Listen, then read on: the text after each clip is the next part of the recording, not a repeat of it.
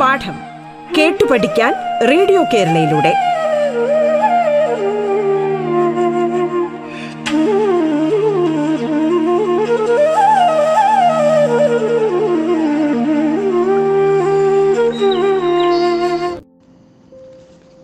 നമസ്കാരം. സംസ്ഥാന സർക്കാരിൻ്റെ ഓൺലൈൻ റേഡിയോ സംരംഭമായ റേഡിയോ കേരളയിലേക്ക് ഏവർക്കും സ്വാഗതം. ഞാൻ നിങ്ങൾക്കൊപ്പം Ajimon N, Thiruvananthapuram Pattom cent Mary's higher secondary സ്കൂളിലെ ഹൈസ്കൂൾ വിഭാഗം മലയാളം അധ്യാപകനാണ്. പ്രിയ വിദ്യാർത്ഥി വിദ്യാർത്ഥിനികളെ, ഇന്ന് നമ്മൾ കേൾക്കാൻ പോകുന്നത് കേരള പാഠാവലി മലയാളം ഫസ്റ്റിൽ മാനവികതയുടെ മഹാഗാഥകൾ എന്ന നാലാമത്തെ യൂണിറ്റിലെ രണ്ടാമത്തെ ചാപ്റ്ററായ കീർത്തി മുദ്ര എന്ന പാഠമാണ് ഇന്ന് പഠിക്കാൻ പോകുന്നത്. പ്രിയവരെ, ഉണ്ണികൃഷ്ണൻ പുത്തൂർ എന്ന എഴുത്തുകാരൻ ആയിരത്തി തൊള്ളായിരത്തി മുപ്പത്തി മൂന്നിൽ ജനിച്ചു. രണ്ടായിരത്തി പതിനാലിൽ അദ്ദേഹം അന്തരിക്കുന്നു. തൃശ്ശൂർ ജില്ലയിൽ ഏങ്ങണ്ടിയൂർ എന്ന് പറയുന്ന സ്ഥലത്ത് ജനനം. വളർന്നതും ജീവിച്ചതുമെല്ലാം ഗുരുവായൂരിലായിരുന്നു. ആത്മസംഘർഷങ്ങളുടെ കഥാകാരൻ എന്ന് അറിയപ്പെടുന്നു. ചെറുകഥാകൃത്ത്, നോവലിസ്റ്റ് എന്നീ നിലകളിൽ പ്രശസ്തൻ. ബലിക്കല്, നാഴികമണി, ആട്ടുകട്ടി, അമൃത മഥനം, ആനപ്പക, ധർമ്മചക്രം എന്നീ നോവലുകളും ഭാഗപത്രം, നഷ്ടപ്പെട്ട പൊന്നോണം, എൻ്റെ നൂറ്റൊന്ന് കഥകൾ, പുതൂർ കഥകൾ, തിരഞ്ഞെടുത്ത കഥകൾ, അനുഭവങ്ങളുടെ നേർരേഖകൾ തുടങ്ങിയ കഥാസമാഹാരങ്ങളും രചിച്ചിട്ടുണ്ട്. കേരള സാഹിത്യ അക്കാദമി അവാർഡ്, പത്മപ്രഭ പുരസ്കാരം, ഓടക്കുഴൽ അവാർഡ് തുടങ്ങിയ ബഹുമതികൾക്ക് അദ്ദേഹം അർഹനായിട്ടുണ്ട്. ഇവിടെ നിങ്ങൾക്ക് പഠിക്കാൻ വച്ചിരിക്കുന്നത് അനുഭവങ്ങളുടെ നേർരേഖകൾ എന്ന ലേഖന സമാഹാരത്തിലുള്ള കീർത്തിമുദ്ര എന്ന ഭാഗമാണ് നൽകിയിരിക്കുന്നത്. പ്രിയരെ, നമുക്ക് പാഠത്തിലേക്ക് കടക്കാം. ഒരു കഥകളി ആചാര്യൻ്റെ അന്ത്യനിമിഷങ്ങളെക്കുറിച്ചുള്ള, അവസരങ്ങളെക്കുറിച്ചുള്ള സമർപ്പണബോധത്തോടുകൂടി ആ കലയെ സമീപിച്ച ഒരു കലാകാരൻ്റെ അന്ത്യനിമിഷങ്ങളാണ് നിങ്ങൾക്ക് പഠിക്കാൻ വച്ചിരിക്കുന്നത്. നമുക്ക് ആരംഭിക്കാം. കീർത്തി മുദ്ര അവസാനത്തെ അരങ്ങേറ്റമാണ്. ആ വാക്ക് തന്നെ നിങ്ങൾ ശ്രദ്ധിച്ചുകൊള്ളണം. കാരണം അരങ്ങേറ്റം എന്ന് പറയുന്നത് എല്ലായ്പ്പോഴും ആരംഭത്തിൽ നടത്തുന്ന ഒരു കലാകാരൻ്റെ പ്രഥമ അവതരണമാണ്. അയാൾ ഏത് കലയിൽ പ്രാവീണ്യം നേടിയോ അതിൻ്റെ പ്രഥമ അവതരണമാണ് അരങ്ങേറ്റം. പക്ഷേ ഇവിടെ അവസാനത്തെ അരങ്ങേറ്റം എന്നാണ് പറഞ്ഞിരിക്കുന്നത്. അതിനർത്ഥം ഈ കലാകാരന്, കലയെ സമർപ്പണ ബുദ്ധിയോടുകൂടി അവതരിപ്പിക്കുന്ന ഈ കലാകാരനെ സംബന്ധിച്ചിടത്തോളം അദ്ദേഹത്തിന് അവസാനത്തേതും അരങ്ങേറ്റം പോലെയാണെന്നാണ് അവതരിപ്പിക്കുന്നത്. അപ്പോൾ അവസാനത്തെ അരങ്ങേറ്റമാണ് കളിയോഗത്തോട് വിടവാങ്ങുന്നതിന് തൊട്ടു മുമ്പുള്ള കളി. ചുട്ടിയിടാനായി ആശാൻ അണിയറയിൽ കടന്നു. അതായത് കഥകളിയുടെ വേഷം ഇട്ടു തുടങ്ങുവാനായിട്ട് അണിയറയിലേക്ക് കടന്നു. ക്ഷണിക്കപ്പെട്ട സദസ്സാണ് അന്നത്തേത്. ഗവർണറും മുഖ്യമന്ത്രിയും കളി കാണാനായി വരുന്നുണ്ട്. മുഖ്യമന്ത്രിയാണ് കലാതിലകമെന്ന കീർത്തിമുദ്ര അദ്ദേഹത്തിന് നൽകുന്നത്. അന്നേ വരെയുള്ള സേവനങ്ങളെ വകയിരുത്തിക്കൊണ്ടാണ് കമ്മിറ്റിക്കാർ തനിക്കത് നൽകാൻ തീരുമാനിച്ചിരിക്കുന്നത്. ഇനി മുതൽക്ക് കളി കളിയോഗത്തിൽ പങ്കെടുക്കേണ്ട ആശാന് തളർച്ച തോന്നി. കാരണം വാർദ്ധക്യമായി, മറ്റൊന്നുമല്ല. കളിയരംഗത്തുനിന്ന് വിടവാങ്ങുന്നതോടെ താൻ താനല്ലാതായി തീരുന്നു. വയസ്സ് എൺപത്തിയെട്ടായി. പതിമൂന്നാമത്തെ വയസ്സിൽ കച്ച കെട്ടിയതാണ്. ആലോചിച്ച് നോക്കുക, എൺപത്തിയെട്ട് വയസ്സ്, പതിമൂന്നാമത്തെ വയസ്സിൽ കച്ച കെട്ടി എന്ന് പറയുമ്പോൾ ഏകദേശം എഴുപത്തഞ്ച് വർഷത്തോളമായി അദ്ദേഹം ഈ കലയോടുള്ള തൻ്റെ ആരാധനയും സമർപ്പണവും ആരംഭിച്ചിട്ട്. വേറെ മാർഗങ്ങളൊന്നുമില്ലായിരുന്നു അന്ന് ജീവിക്കാൻ. മുക്കാൽ നൂറ്റാണ്ടാണ് തൻ്റെ മുമ്പിലൂടെ കടന്നു പോയിരിക്കുന്നത്, അതും കളിയരങ്ങിലൂടെ. പക്ഷേ ഇന്നത്തെയും അന്നത്തെയും ജീവിതത്തെ താരതമ്യപ്പെടുത്തുക വയ്യ. വളരെയേറെ കഷ്ടപ്പാടുകൾ സഹിച്ചിട്ടുണ്ട്. നിരവധി നാഴികകൾ കിലോമീറ്ററുകളോളം കളിപ്പട്ടി തലയിലേറ്റിക്കൊണ്ട് നടന്നിട്ടുണ്ട്. ഇന്നത്തെ ചെറുപ്പക്കാരായ കളിയോഗത്തിലെ കുട്ടികൾക്ക് എന്തറിയാം? അവരൊക്കെ കലയെ കാര്യമായി എടുക്കുന്നുണ്ടോ എന്നുറപ്പിച്ച് പറഞ്ഞുകൂടാ. ചിലരൊക്കെയുണ്ട്, ഇല്ലെന്ന് പറയുന്നില്ല, വിരലിലെണ്ണാവുന്നവർ മാത്രം. ആലോചിക്കുക, ഒരു കാലഘട്ടത്തിൽ കലയെ ജീവിത ഉപാധി എന്നതിനേക്കാൾ അപ്പുറം ഒരു ജീവശ്വാസമായിട്ട് കണക്കാക്കിയിരുന്ന കലാകാരന്മാരുടെ അവസ്ഥ ദൂരവ്യാപകമാണെങ്കിലും അദ്ദേഹം അവതരിപ്പിക്കുന്നു. അതിൻ്റെ കാരണം മറ്റൊന്നുമല്ല, ഇന്നത്തെ കലാകാരന്മാരെ നമുക്കറിയാം. നിങ്ങളിൽ പലർക്കും കല എന്ന് കേൾക്കുമ്പോൾ അഭിനയം, സിനിമ അഭിനയമാണ് ഓർമ്മ വരുന്നത്. സിനിമയിലൂടെ പല കഥാപാത്രങ്ങളും പല നടന്മാരും നിങ്ങൾ ആരാധിക്കുമ്പോൾ അതിലെത്ര പേർ ഈ അഭിനയം എന്ന കലയെ സമർപ്പണ ബുദ്ധിയോടുകൂടി, ആത്മ സമർപ്പണത്തിൻ്റെ ഒരു ഉൾക്കാഴ്ചയോടുകൂടി എത്രത്തോളം അഭിനേതാക്കൾ, കലാകാരന്മാർ ഇന്ന് നമ്മുടെ കലയെ സമീപിക്കുന്നെന്ന് നോക്കുക. ഒരു കാലത്ത് അവർക്ക് ജീവിതമായിരുന്നു കല. ഇന്ന് കല അല്ലെങ്കിൽ അഭിനയം അല്ലെങ്കിൽ സിനിമ എന്തുമായിക്കൊള്ളട്ടെ, സാഹിത്യമോ സിനിമയോ മറ്റ് കലാരൂപങ്ങളോ എന്തുമായിക്കൊള്ളട്ടെ, അത് പണവും പ്രശസ്തിക്കും സൗകര്യങ്ങൾക്കും ആഡംബരത്തിനും അവരുടെ ആർഭാടമായ ജീവിതത്തിനും വേണ്ടിയായിരിക്കും ഇന്ന് കല ഉപയോഗിക്കുന്നത് എന്ന് നമ്മൾ ഓർക്കുക. പക്ഷേ ഒരു കാലത്തെ കലാകാരന്മാർ കല എന്താണെന്ന് കൃത്യമായി മനസ്സിലാക്കി തങ്ങൾ അവതരിപ്പിക്കാൻ പോകുന്ന കലാരൂപത്തിൻ്റെ മഹിമയും മേന്മയും മഹത്വവും എന്താണെന്നും അതിലൂടെ സമൂഹം അവർക്ക് നൽകുന്ന അംഗീകാരങ്ങൾ ഈ കലയിലൂടെ അവർ നേടിയെടുത്തിട്ടുണ്ട്. അതാണ് ഏറ്റവും വലിയ കലയ്ക്കുള്ള പുരസ്കാരം എന്ന് നമ്മൾ മനസ്സിലാക്കുക. അതിൻ്റെ കാരണം, അതിൻ്റെ സമീപനം എന്താണെന്ന് ചോദിച്ചാൽ അടുത്ത പാരഗ്രാഫിൽ ആരംഭിക്കുന്നത് നമുക്ക് മനസ്സിലാകും. കളിയരങ്ങെന്ന് വെച്ചാൽ ദൈവസന്നിധി എന്നേ താനെന്നും കരുതിയിട്ടുള്ളൂ. മറ്റെന്തെങ്കിലും കരുതാനുള്ള ധിക്കാരമോ പരിഷ്കാരമോ തന്നെ സംബന്ധിച്ചിടത്തോളം ഉണ്ടായിട്ടില്ല. താനെന്നും തൻ്റെ ഗുരുനാഥന്മാരെ അനുസരിച്ചിരുന്നു. അനുസരണയും അച്ചടക്കവും പ്രയത്നിക്കാനുള്ള സന്നദ്ധതയുമാണ് ഒരു കലാകാരന് ആദ്യമായി ഉണ്ടാകേണ്ടത്. അത് നിങ്ങൾ അത് ഓർത്തു വയ്ക്കുക. അനുസരണം ഗുരുവിനോടായാലും തൻ്റെ മുന്നിൽ നിൽക്കുന്ന ആസ്വാദകരോടായാലും അവരോടൊരു അനുസരണ കാണിക്കണം. ഒടുവിൽ അച്ചടക്കം കാണിക്കണം. താൻ ചെയ്യുന്ന ആ കലയെ ശാന്തതയോടും അങ്ങേയറ്റം ആത്മസമർപ്പണത്തോടും നമ്മൾ സമീപിക്കണം. അതുപോലെ തന്നെ പ്രയത്നിക്കാനുള്ള സന്നദ്ധത. ഓരോ കലയിലും കാലാകാലങ്ങൾക്കനുസരിച്ച് മാറ്റങ്ങളും ഒക്കെ വരുന്നുണ്ട്.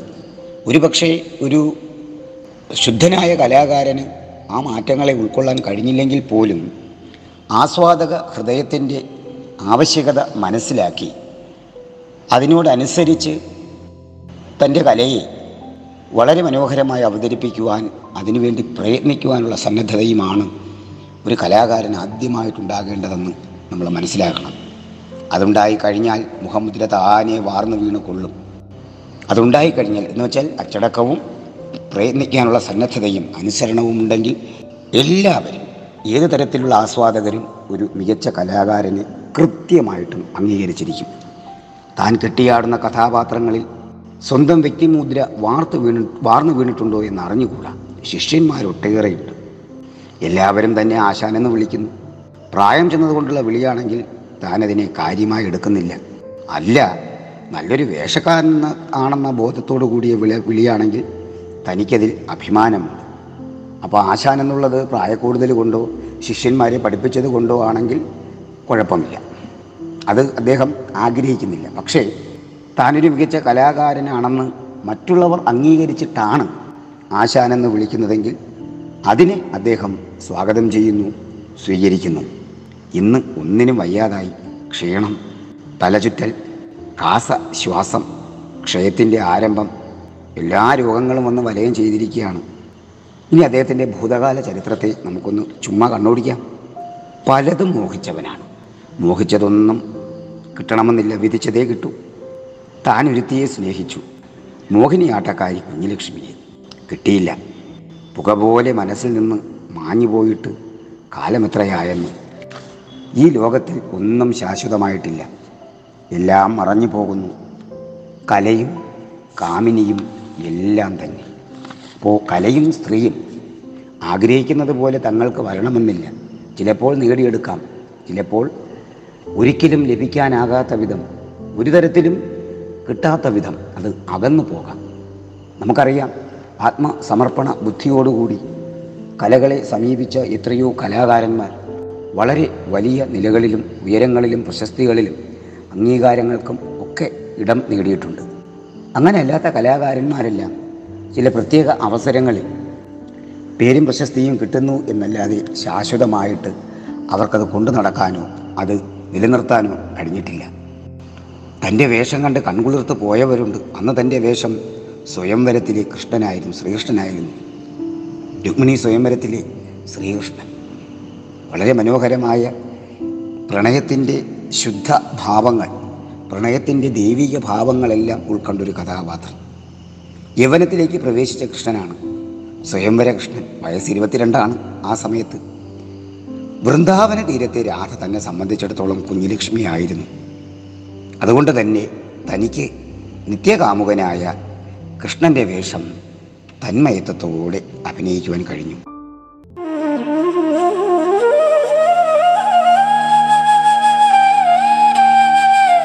പാഠം കേട്ടു പഠിക്കാൻ റേഡിയോ കേരളയിലൂടെ പാഠത്തിൽ ഇനി ഇടവേള.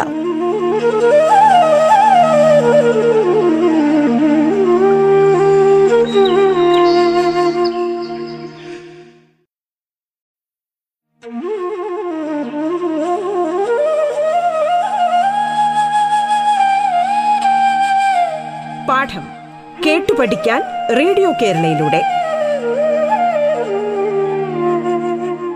തുടർന്ന് കേൾക്കാം. പാഠം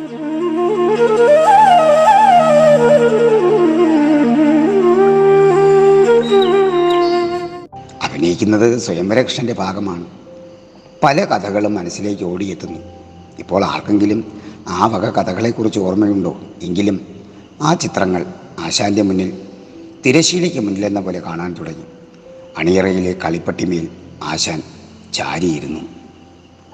എന്തായാലും ഇത്രയും മികച്ചൊരു കലാകാരൻ അർഹിക്കുന്ന അംഗീകാരങ്ങൾ പലപ്പോഴും നേടിയെങ്കിലും ജീവിതത്തിൽ അദ്ദേഹം ആഗ്രഹിച്ച നേട്ടങ്ങളെ ഉൾക്കൊള്ളാനോ നേടിയെടുക്കാനോ അത് കൂടെ കൊണ്ടുപോകാനോ നിലനിർത്താനോ അദ്ദേഹത്തിന് സാധിച്ചില്ല. കലാകാരൻ എന്ന നിലയിൽ അദ്ദേഹം വിജയിച്ചു നൂറ് ശതമാനം. പക്ഷേ ജീവിതത്തിൽ അമ്പേ പരാജയമായിരുന്നു എന്ന് ഈ വാക്കുകളിൽ തന്നെ അദ്ദേഹം സ്വയം സാക്ഷ്യപ്പെടുത്തുന്നു.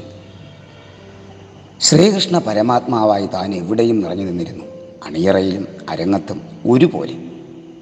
യൗവനം അവസാനിച്ചപ്പോഴാണോ എന്നറിഞ്ഞുകൂടാ, ശ്രീകൃഷ്ണൻ്റെ ഭാഗം അഭിനയിച്ചിരുന്ന തനിക്ക് പിന്നീട് അഭിനയിക്കാൻ കിട്ടിയ വേഷം യവനൻ്റേതായിരുന്നു.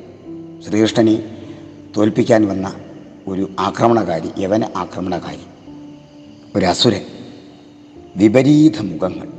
ഒന്ന് യൗവനത്തിൻ്റെ, പ്രേമത്തിൻ്റെ, ആദരവിൻ്റേത്; മറ്റേത് ക്രൂരതയുടെ, രൗദ്രതയുടെ, ശൂരതയുടെ. അതാണ് വിപരീത ഭാവങ്ങളെന്ന് അദ്ദേഹം പറഞ്ഞിരിക്കുന്നത്. ഒരു കലാകാരൻ എന്ന നിലയിൽ തനിക്കത് വഴങ്ങും.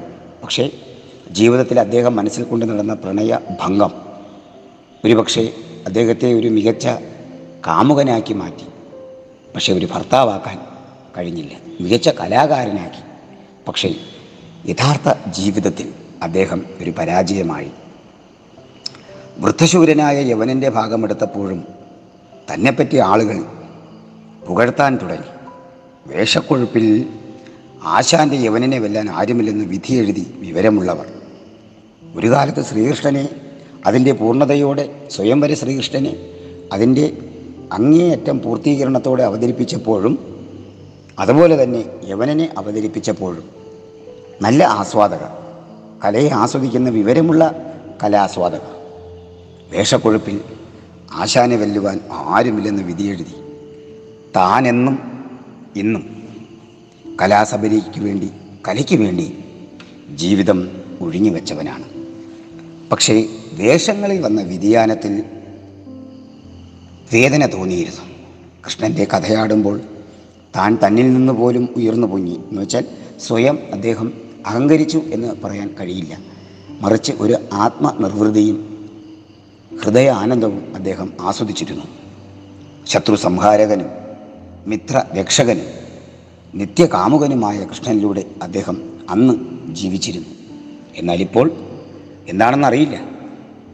യൗവനം നഷ്ടപ്പെട്ടിട്ടോ വേഷപകർച്ച വന്നിട്ടോ ക്ഷീണമോ തളർച്ചയോ ആരോഗ്യസ്ഥിതിയോ മോശമായിട്ടോ അദ്ദേഹത്തിന് ഇന്ന് ഇതൊന്നും ഉൾക്കൊള്ളാൻ കഴിയുന്നില്ല. അതുകൊണ്ട് കലാരംഗത്ത് അദ്ദേഹത്തിന് ഇപ്പോഴും സന്തോഷമായിട്ടുള്ളത് ഇത്തരത്തിലുള്ള ഒരു അഭിമാന മുഹൂർത്തങ്ങൾ, ഓർമ്മപ്പെടുത്തലുകൾ മാത്രമാണ്.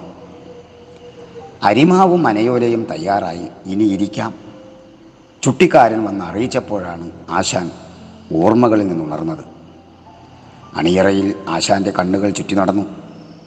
കോപ്പുകൾ സൂക്ഷിക്കുന്ന കളിപ്പെട്ടിയിൽ, തുറന്ന പെട്ടികൾക്കിടയിലൂടെ കാണുന്ന മരമോന്തകൾ, അത് ആ വേഷത്തിൻ്റെ ആ മോന്തയാണ്, മുഖം, മരം കൊണ്ട് നിർമ്മിച്ച മുഖം, കിരീടങ്ങളെല്ലാം കണ്ടു. ആ കൂട്ടത്തിൽ സ്വയംവര കൃഷ്ണൻ്റെ കിരീടവും ദൃഷ്ടിയിൽപ്പെട്ടു. നാല് ഭാഗത്തും മയിൽപ്പീലി നിരത്തി കുത്തിയിട്ടുള്ള കൃഷ്ണൻ്റെ കിരീടം മറ്റു കിരീടങ്ങളിൽ നിന്നും വ്യത്യസ്തമാണ്.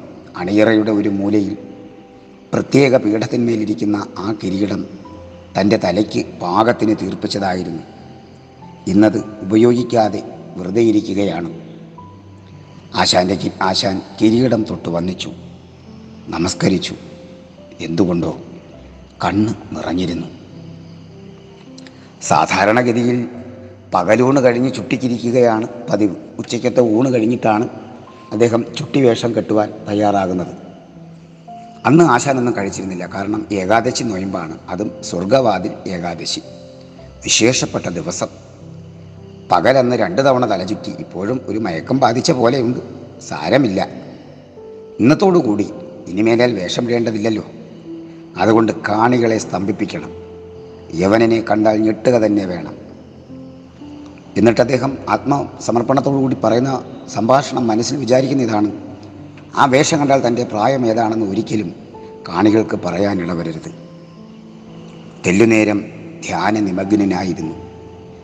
ധ്യാനത്തിന് ശേഷം കണ്ണുമിഴിച്ചു. ഒരു ഇളനീര് കൊണ്ടുവരുവാൻ അണിയറ സൂക്ഷിപ്പുകാരനോട് പറഞ്ഞു. കരിക്കും വെള്ളം കൊണ്ടുവരാൻ പറഞ്ഞു. ചെത്തിയ ഇളനീര് കണ്ണു തുറന്ന് കണ്ണു തുരന്ന് ആശാൻ്റെ മുന്നിലേക്ക് ശിഷ്യന്മാരിൽ ഒരാൾ ഒരുവൻ നീക്കി വെച്ചു. ഇളനീരിൻ്റെ വെള്ളം മുഴുവൻ കുറേശ്ശെ കുറേശ്ശെയായി ഇറക്കി. തൊണ്ടക്കുഴിയിലൂടെ ഇളനീർ അകത്തേക്ക് ഒഴുകിയപ്പോൾ ഉള്ളിലെ കഫക്കെട്ടിന് തെല്ലൊരാശ്വാസം ലഭിച്ചതുപോലെ തോന്നി. ക്ഷീണം വിട്ടകന്നിരിക്കുന്നു. നവോന്മേഷം തളർന്ന സിരകളിൽ പടർന്നു. ചുട്ടിക്കാരൻ ആശാൻ്റെ മുഖത്ത് പഴുപ്പ് മനയോല തേച്ചു, വെളുത്ത നിറമുള്ള മനയോല തേച്ചു. വേഷവിധാനങ്ങൾ പൂർത്തിയായി. രണ്ടറ്റത്തേക്കും എഴുന്നു നിൽക്കുന്ന തേളിൻ്റെ ആകൃതിയിലുള്ള മീശ കണ്ടപ്പോൾ ആശാനുള്ളിൽ ചിരി വന്നു. പുരികക്കൊടിയിലെ കട്ട പിടിച്ച മഷി വിരൽ തുമ്പുകൊണ്ട് തൊട്ടു മിനുക്കി. മുഖത്തെ മേക്കപ്പ് പൊടി പൊടിച്ചിരിക്കുന്നു. യവനൻ്റെ വെള്ളത്തലപ്പാവിടെ തണിഞ്ഞു. ചുവന്ന ഉറുമാൽ തലപ്പാവിന് മുകളിൽ ചേർത്ത് കെട്ടി. കഴുത്തു മുതൽ പാദം വരെ നീണ്ടുകിടക്കുന്ന പഠാണിയുടെ ഉടുപ്പിട്ടു. എന്ന് വെച്ചാൽ അറബി വേഷത്തിൻ്റെ നീണ്ട കുപ്പായം. എന്നിട്ടോ ഉടുപ്പിനടിഭാഗത്ത് നിറയെ തൊങ്ങലുകളാണ്. വാളും പരിചയും കയ്യിലെടുത്തു. പതുക്കെ ചുഴറ്റി മിന്നിച്ചു. വായ്ത്തലയുടെ മൂർച്ച നോക്കുന്ന മട്ടിൽ വിരലുകളെ കൊണ്ട് അരങ്ങു തടവി. അരങ്ങത്തേക്കുള്ള പുറപ്പാടാണ്. ഇതാ ഈ ആശാൻ തൻ്റെ അവസാന കളിയിലേക്ക്, അവസാന വേഷത്തിലേക്ക് കടന്നു ചെല്ലുകയാണ്. അരങ്ങത്ത് സപ്തവർണ്ണത്തിലുള്ള വർണ്ണങ്ങളിലുള്ള തിരശീല പൊന്തി. മദ്ദളത്തിൻ്റെയും ഇലത്താളത്തിൻ്റെയും പതിഞ്ഞ ശ്രുതി ഉച്ചസ്ഥായിയിലായി. ചിലങ്കയുടെ ശബ്ദം കേട്ടു. പീലിത്തിരിമുടി വെച്ച കിരീടവും ചുവന്ന ഉറുമാൽ കെട്ടിയ തലപ്പാവും തിരശീലയുടെ നെറുകയിൽ പ്രത്യക്ഷപ്പെട്ടു. പ്രിയ കുഞ്ഞുങ്ങളെ, ഈ കലാകാരൻ്റെ ആത്മസമർപ്പണത്തിൻ്റെ ആ അന്ത്യ നിമിഷങ്ങൾ നമുക്ക് അടുത്ത ഭാഗത്തേക്ക് കേൾക്കാവുന്നതാണ്. ഏവർക്കും നന്ദി. എല്ലാവർക്കും ഒരു ശുഭദിന ആശംസകൾ നേരുന്നു. Thank U.